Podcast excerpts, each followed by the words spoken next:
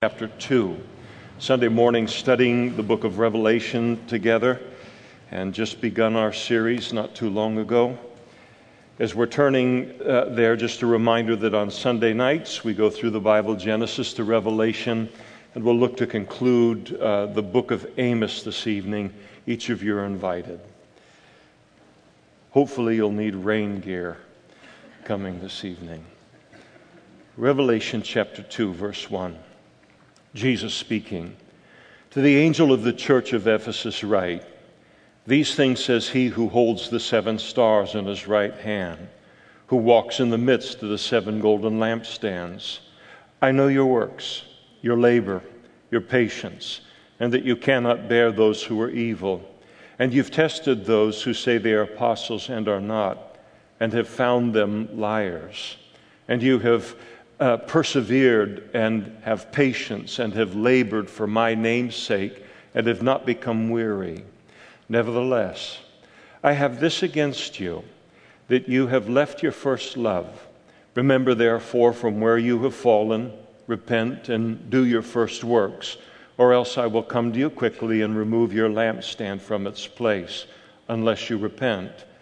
But this you have that you hate the deeds of the Nicolaitans, which I also hate. He who has an ear, let him hear what the Spirit says to the churches. To him who overcomes, I will give to eat from the tree of life, which is in the midst of the paradise of God. Let's pray together. And Father, we pray that you would freshly fill us with your Spirit, that we might have ears to hear what it is that your Spirit and our Savior would speak to us this morning from your word. And we pray for this work of your Spirit in Jesus' name. Amen. Please be seated. In coming to chapters 2 and 3 of the Revelation, we come to the second major division of the book of Revelation, the second of the three major divisions, as Jesus uh, lays out in chapter 1 of verse 19. Uh, the things which you have seen, which constitute chapter 1, the things which are chapter 2 and 3, and then the things which will come after uh, chapters 4 all the way to uh, the end of the book. And this section that we find ourselves now in constitutes here chapters 2 and 3 and it speaks of the church age, that time in church in history that we live in presently as Christians, and uh, leading up to the great tribulation period, the seven year period of tribulation. And Jesus encapsulates his instruction to us uh, concerning the church age in the form of seven letters that he writes to seven different churches. And the churches are listed in chapter 1, verse 11. And uh, in addressing these letters that, that Jesus does to the seven churches, he follows the very order in which the churches are listed there in chapter 1, verse 11 Ephesus, Smyrna, Pergamos, Thyatira, Sardis, Philadelphia, and then Laodicea. It's very important for us to understand that while these letters are addressed by Jesus to uh, seven specific churches in the first century church that they are intended to apply to every single uh, church in, uh, in human history in the church age, and also intended to apply to every single individual Christian uh, as well, including today.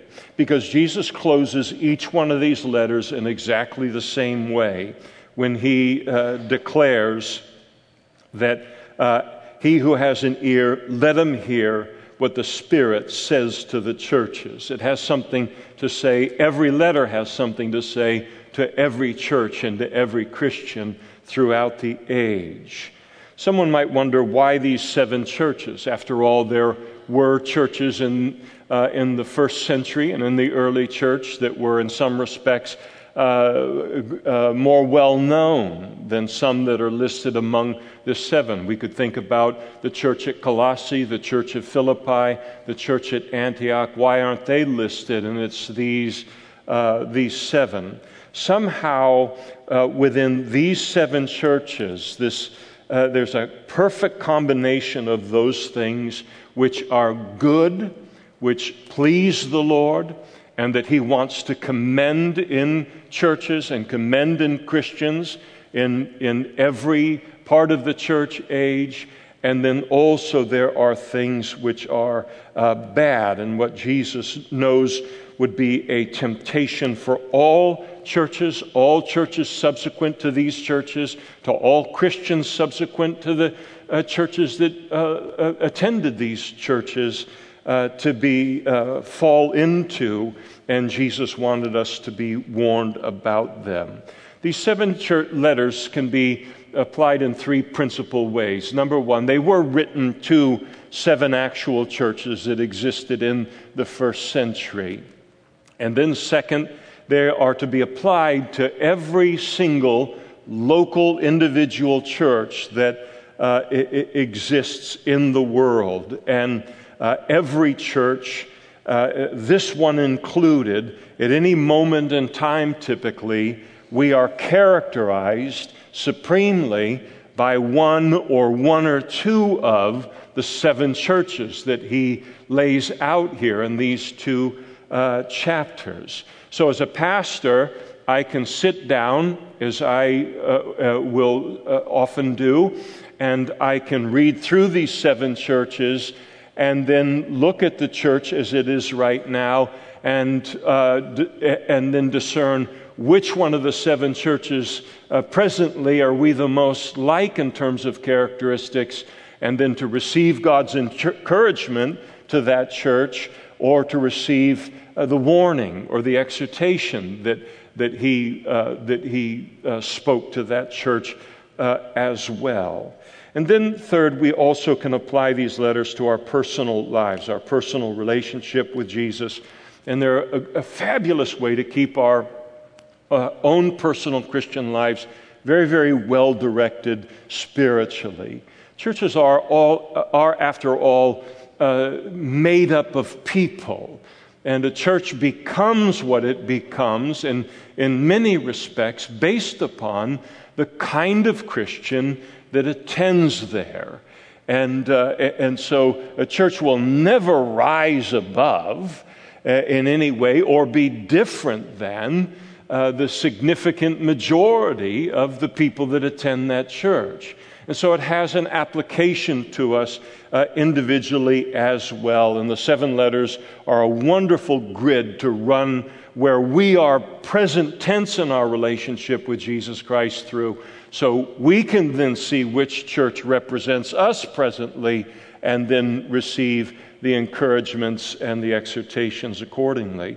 Each of the seven churches, they all follow basically the same uh, outline. There is the messenger of the individual church who is uh, greeted, and then Jesus follows it with a self description. The self description contains some, uh, something from the description that is made of him in Revelation uh, chapter 1, Jesus finds it necessary to remind each church of something about himself that they have uh, forgotten. And, uh, and, and, so it's not a random kind of uh, bringing up these this, uh, elements of this self description. Jesus then declares to each church, I know your works. He then uh, rebukes the church for uh, he commends the church, first of all, and then he rebukes the church or exhorts the church for something that is going wrong. He reminds them of his coming, and then an exhortation to have an ear to hear what it is that he's speaking to the church, and that it is him speaking, and then a promise to the overcomers, something of God's grace. But in all of this, it really is important to remember that this book, even this section of the book, is not given to us supremely uh, as a revelation of the churches, but it is a revelation to us of Jesus Christ, a revelation to Him of what is important to Him. About any local church, what he likes, what he doesn't like, what he wants associated with his name, what he does not want associated with his name. And not just a local church, but also in our individual lives as well. The background to the city of Ephesus, we could fill the rest of our time talking about the significance of the city. It was a very significant city, but we'll uh, limit ourselves very much this morning. It was a commercial center. It was a political center. It was a, a trading center. It was a very demonic uh, center uh, of idolatry, uh, very much engaged in uh, the occult. But I'll limit myself to its spiritual history and its spiritual privileges. The Apostle Paul first visited Ephesus at the end of his second missionary journey. He was only able to spend a very short period of time there, and then he left to continue that missionary journey and returned then to his sending church. In the time that elapsed between his second missionary journey and his third missionary journey, when he returned to Ephesus, he, the, the church was influenced by a man by the name of Apollos and also by a very spiritually dear couple by the name of Priscilla and Aquila. Paul returned to the church on his third missionary journey, and all told, he would invest three years of his life in establishing that church, far longer than he spent at any church that he established in, in his missionary journeys. Upon his departure from Ephesus, he then turned the church over to Timothy to become the pastor there. And then somewhere down the line, uh, the Apostle John became uh, the pastor of the church until that pastor was interrupted by his exile to Patmos, the writing of this letter, the death of Domitian, and then he returned to Ephesus to continue to pastor the church. But it gives you some idea of the immense kind of spiritual privileges, at least in terms of leadership, that this church had, had enjoyed. Jesus dictated uh, this letter to the church at Ephesus about 30, uh, 40 years after it had been established by Paul, and about uh, 30 years after Paul had written his letter to it. You notice he begins the letter by addressing the messenger or the angel uh, of the church. The angel appears to speak of the pastor of the church. There are some people who believe that in light of this that every church kind of has a guardian angel that's been assigned to it. I don't hold that view and I'll tell you why here in just a, a, a moment. But the Greek word translated angel in the New Testament, it oftentimes refers to an angelic being, but the word literally means messenger. And sometimes in the New Testament, it is used to speak of human messengers. For instance, when Jesus spoke of John the Baptist, he used this very same word to describe John as an angel, as a messenger.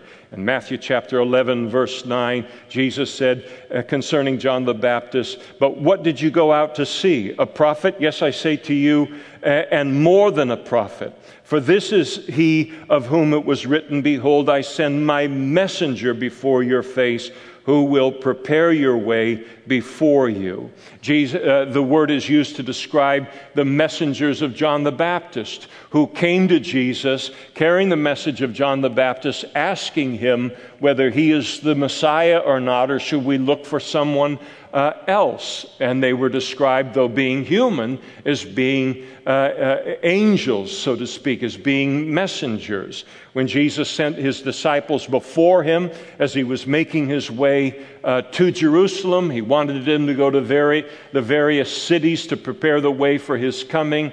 He sent them forth as messengers. And, and the gospel uses the very same uh, word uh, here. And so the context determines whether it is referring to an angelic messenger or whether the word is being used to refer to a human messenger. And since the head of a local church is a human being uh, called to deliver God's message and not an angelic being, it seems best to see it as referring to the pastor or whoever was responsible for delivering God's word and his uh, truth to that uh, church. You notice the name that Jesus came to them with in verse 1. And again, to each church, he comes to them in a different way, something from his description in chapter 1, something that they had either uh, forgotten and needed to be reminded of, or they needed to be doubly reminded of. And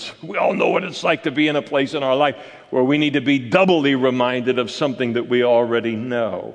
Well, he comes to them, you notice, as the one who holds the seven stars in his right hand, and as the one who walks in the midst of the seven golden lampstands. And again, the seven stars appear to refer to the spiritual leaders of the local church, as we saw in, in chapter 1, verse 20 last time. And the seven golden lampstands refer to the seven churches. Now, there's two descriptions here, but they all communicate, both of them communicate the same thing. Both elements of Jesus' self description here emphasize his nearness, they emphasize his intimate presence among them. And, and, and communicating even to us today that he is here. He is presently here in this room with us.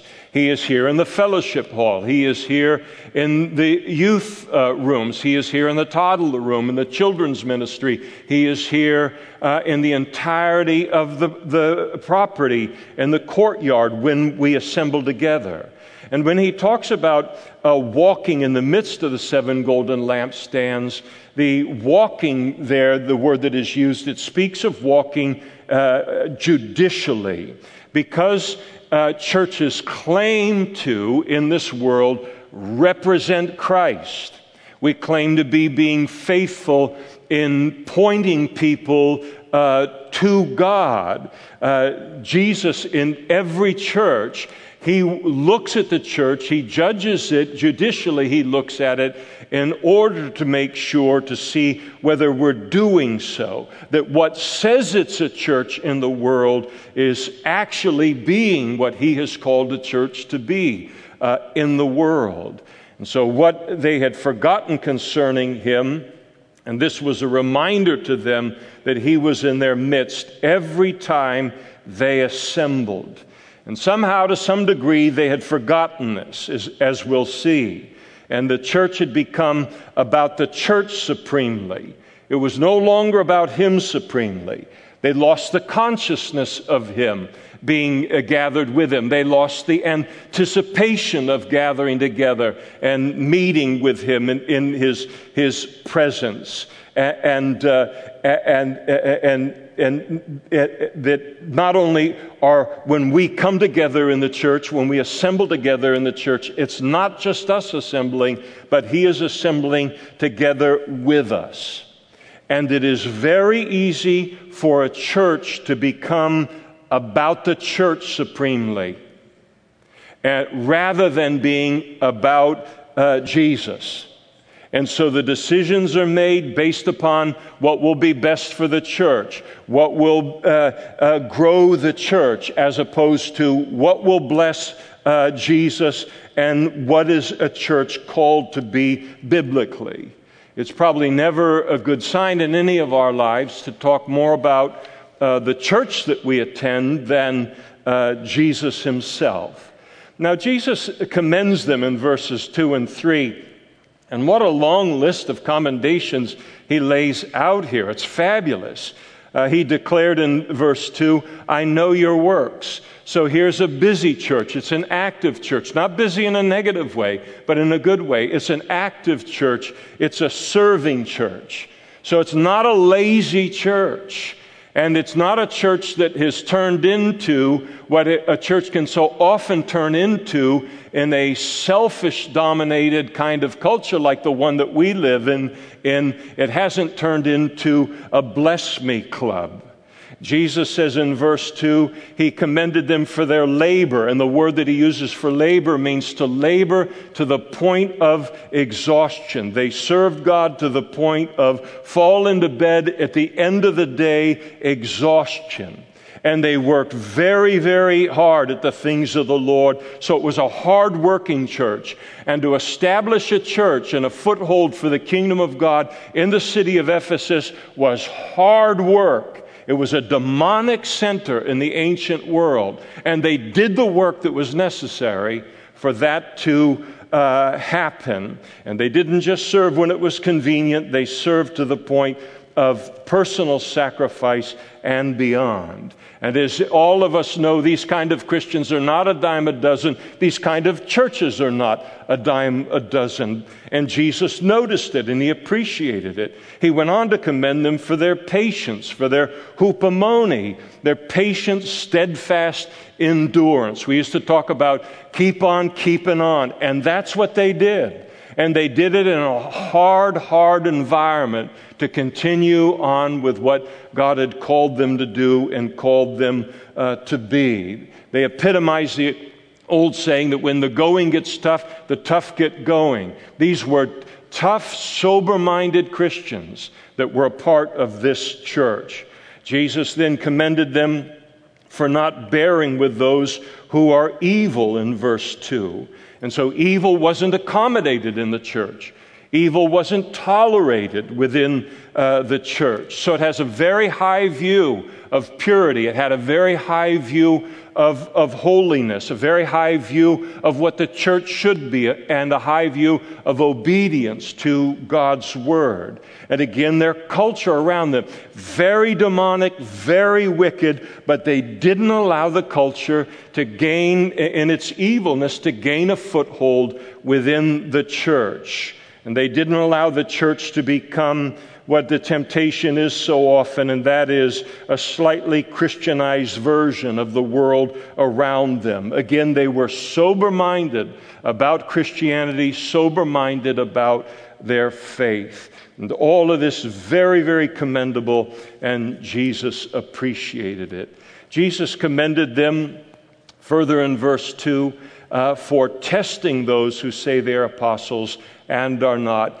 and then exposing them as liars. So here you have a biblical church. They maintain uh, the Bible as the standard for doctrine and for practice within that church. And Jesus commended them for their biblical purity. He commended them for their discernment in, in leading uh, uh, the church and the body there as a whole. In verse 6, uh, Jesus goes on to speak in this very uh, in this very same vein concerning the doctrine of the Nicolaitans. We won't get into that this morning. We don't have the time. But we will look at it when we get to the church of Pergamos a little bit later in this series of, uh, of, of, the seven uh, churches.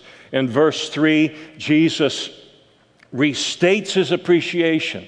It's almost, I mean, he's already said it, but this is so phenomenal about them that, that he, and he's so appreciative of what he sees, what, what he can commend in that church. He finds himself saying the same thing over again as he commends them for their perseverance, their patience, and their labor. And after 40 years of existence, Churches start to flag at 40 years very often.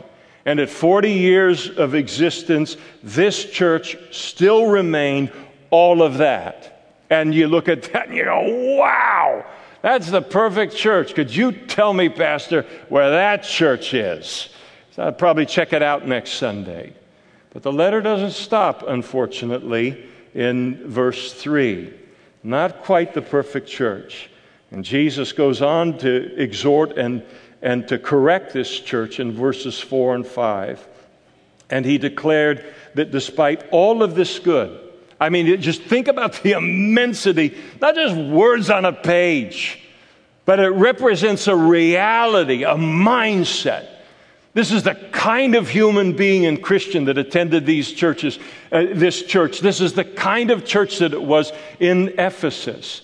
And you put it all on one side of a scale, and you say, How in the world could anything outweigh that, much less one thing outweigh all of that in the mind of, of the Lord? But here Jesus says he has one thing against them, and that one thing is so serious that if it's not corrected, he said it will undo all of the good and it will result in him removing uh, the, their lampstand uh, from his active presence. And so we just say, wow, related to that. Whatever it is, even though it's just one thing, it is a really big deal, and apparently it is drop dead serious uh, to Jesus. And Jesus' complaint is found there in verse 4 when he declared that they had left their first love. And this refers to their love for him, their love for Jesus. And you notice Jesus does not say that they had ceased to love him. That's not what he said. Of course, they still loved him, but they had lost a certain quality of love that was important that no church lose and that no individual Christian lose. And the quality of love that they had left, rather, is this thing that Jesus calls their first love. And it refers to the love that they as a church and that every Christian experiences when we first come to know Jesus, when we're saved. And first love might be called engagement love. It might be called going together uh, kind of love. It's the, the love that a couple has at the beginning of their marriage or the beginning of their relationship when all they are is consumed with the other person. All they can think about is the other person.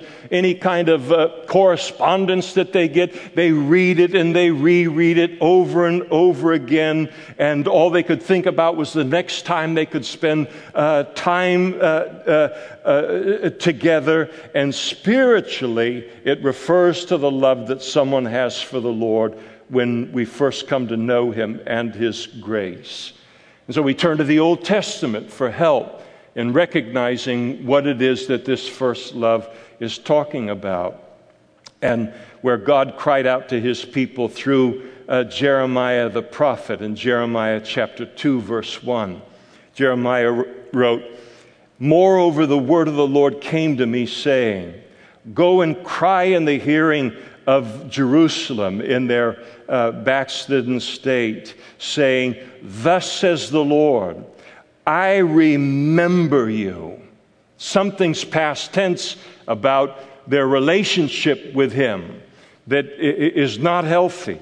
He said, I remember you the kindness of your youth, the early days of their relationship between them and God, the love of your betrothal, that first love, that going together love, when you went after me in the wilderness in a land that was not sown. And remember the imagery of the New Testament. The imagery of the New Testament is that we are, as Christians, the bride of uh, Christ. And uh, and one of the, in illustrating all of this in terms of what it is that Jesus is saying, I think one of the most beautiful sights in life is to watch a bride on her wedding day and to just look at the love that she has for her groom, for her uh, husband. But then, so often, what happens sometimes in a, a, a marriage is that the love can take on a, a lesser quality. It isn't that she doesn't still love him, she still loves him, but there's a lesser quality to, to that love. And then one day, as the uh, uh, days turn into weeks, and the weeks turn into months, and the months turn into years, somewhere in the midst of it, so often the husband can turn to the wife and say, I don't like what we've become. You're busy, I'm busy, we have stuff like we've never had stuff before, but I would trade all of it for when we didn't have two quarters to rub together, but we didn't care as long as we had one another. And when we loved each other's company, I want to go back to that, to love each other in the way that we once did. And the marriage and the relationship, it's civil. It, uh, each one is absolutely committed to the other. Each is hardworking. Each is willing to sacrifice. But then one day you look at it and you think, where did the goo goo eyes go?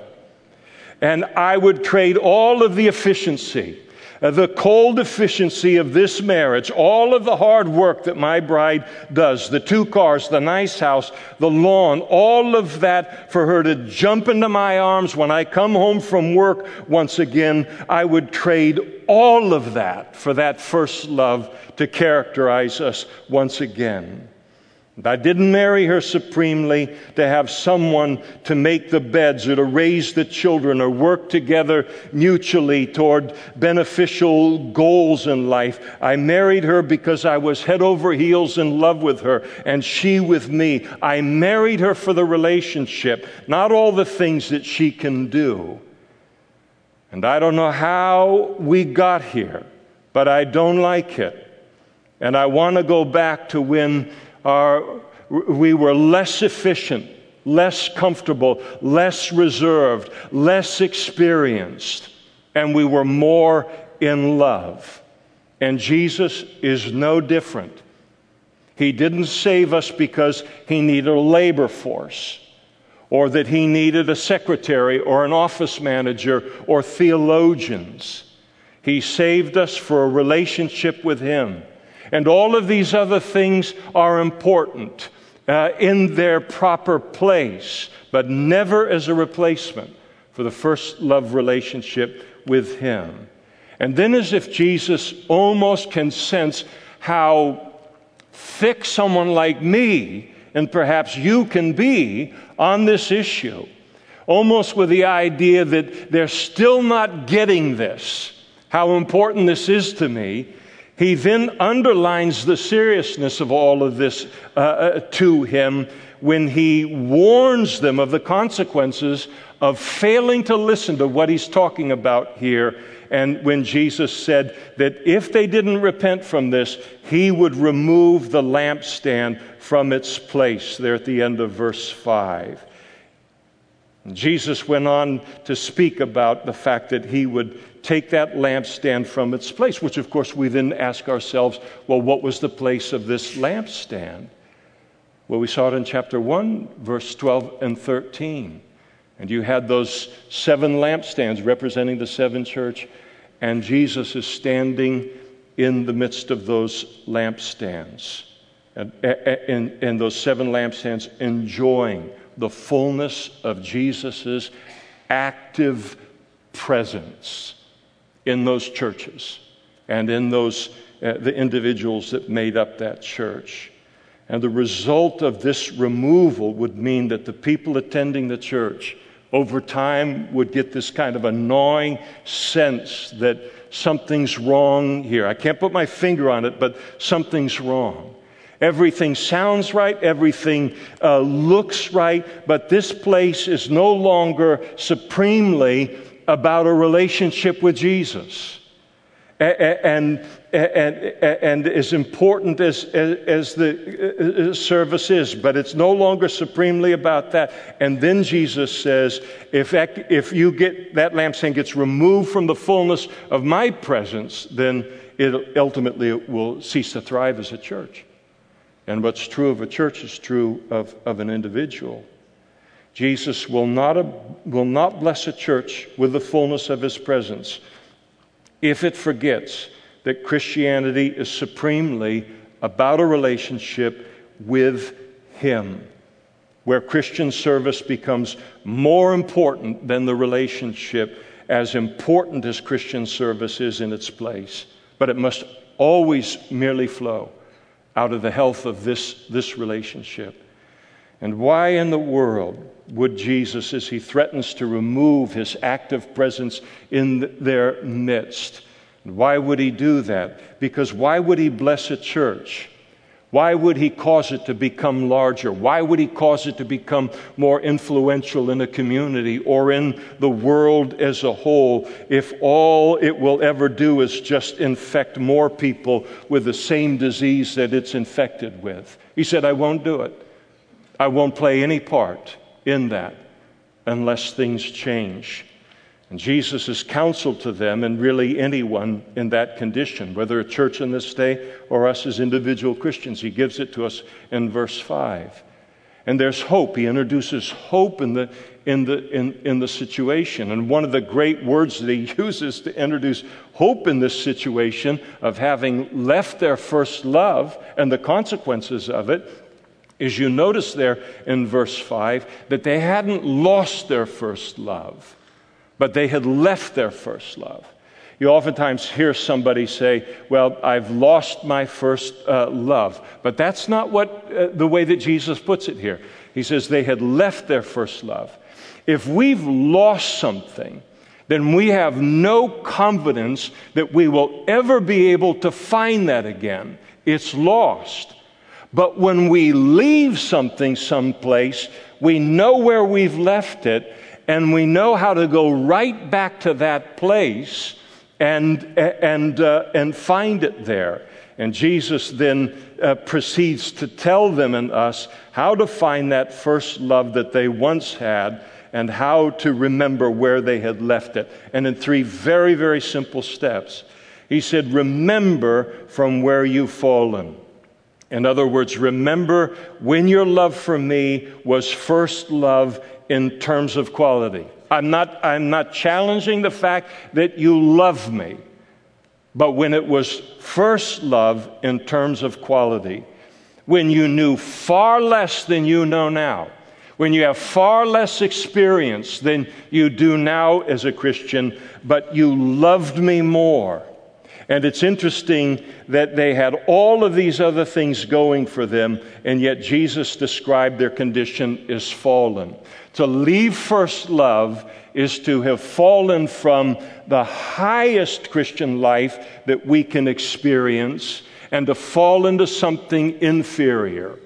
And, and, it, and it's to live in a fallen condition. And that's the word uh, that, that he uses. And it's very, very easy to come to a place as a Christian where I determine my spiritual maturity on the basis of how many things I'm doing and how much spiritual stuff I know, as opposed to the health and the depth of my personal relationship with Jesus Christ.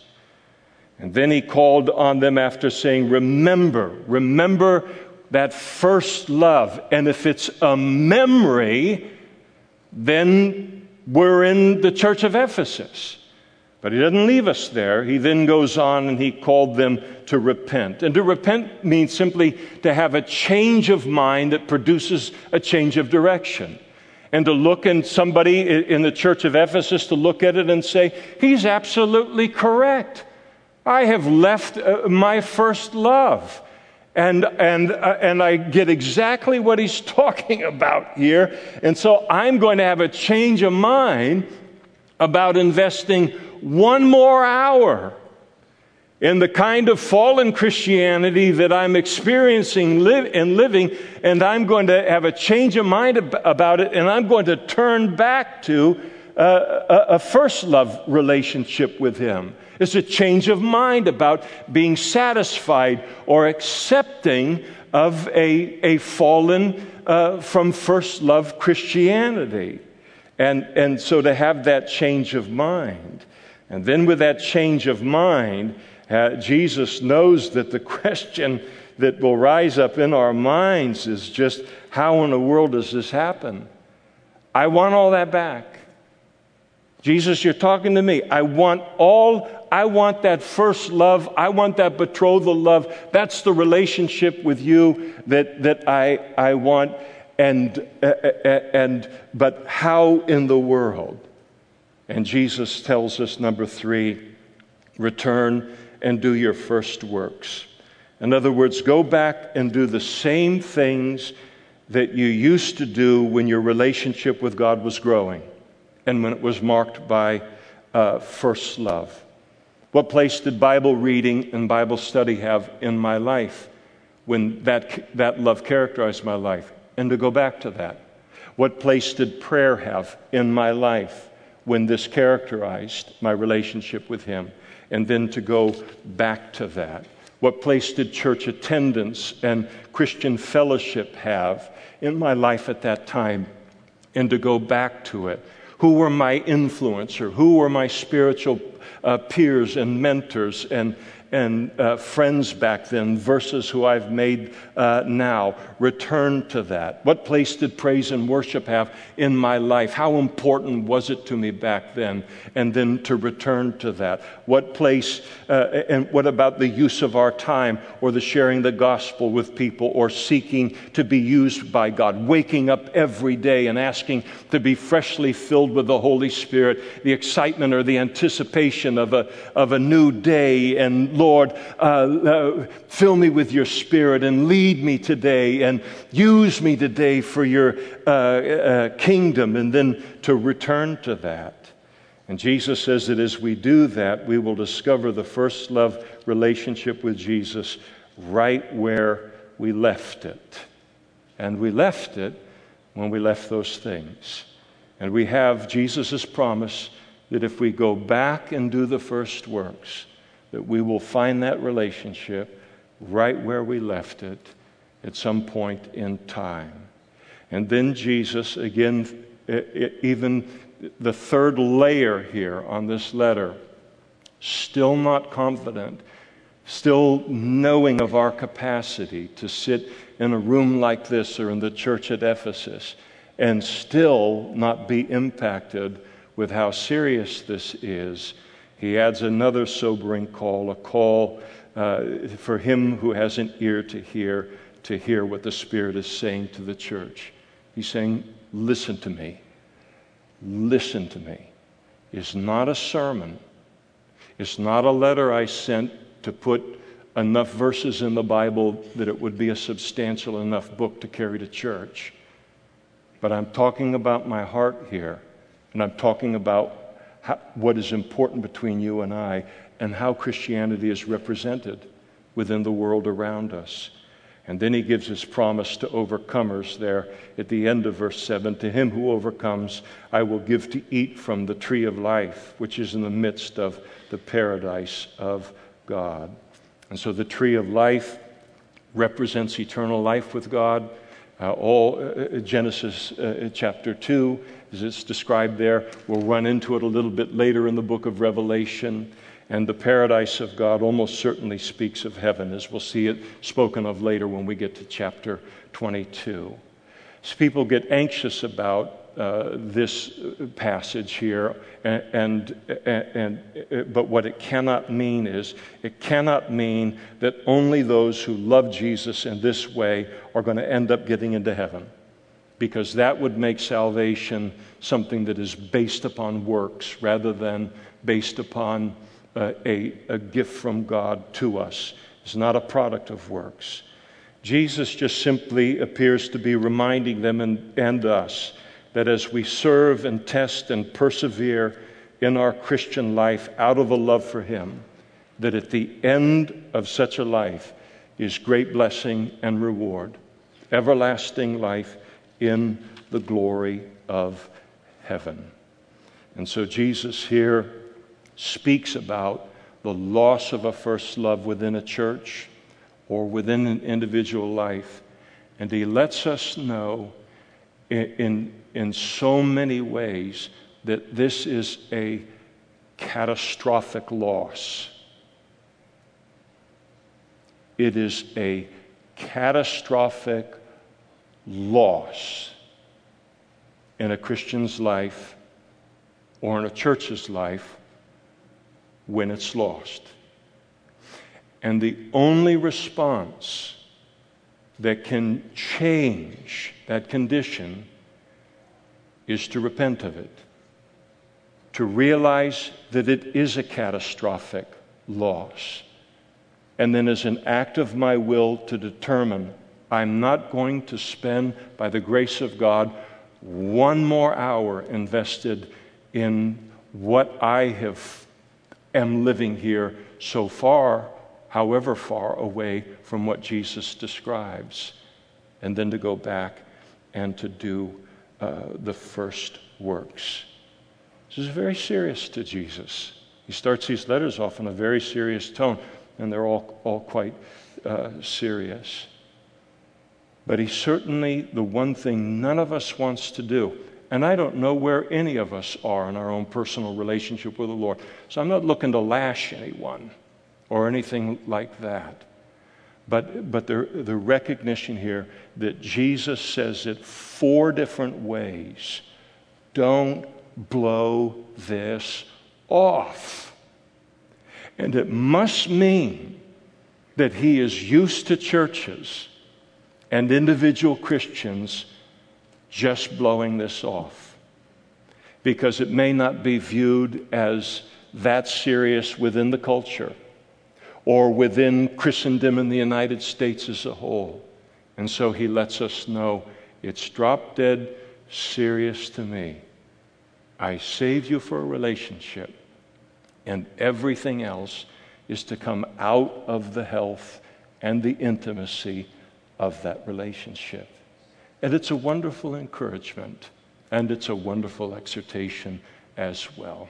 I have felt its stripes many times in the course of my Christian life, and it's always a good word, always a good word. Let's stand together now. We'll close in prayer.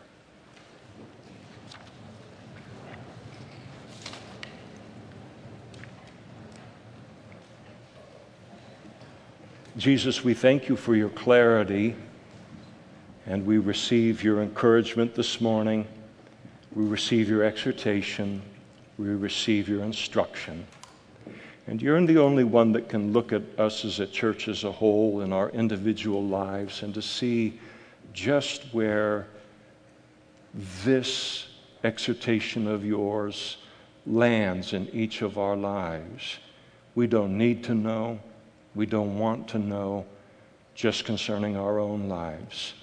But we pray, Lord, that you would keep, in the light of what you have laid out here, keep any of us who are in a place where we have left our first love from investing even another hour in that, but to turn back to you and to not only enjoy the relationship that you died upon the cross to provide to us, but that this relationship with you might be as meaningful to you as you desire it to be.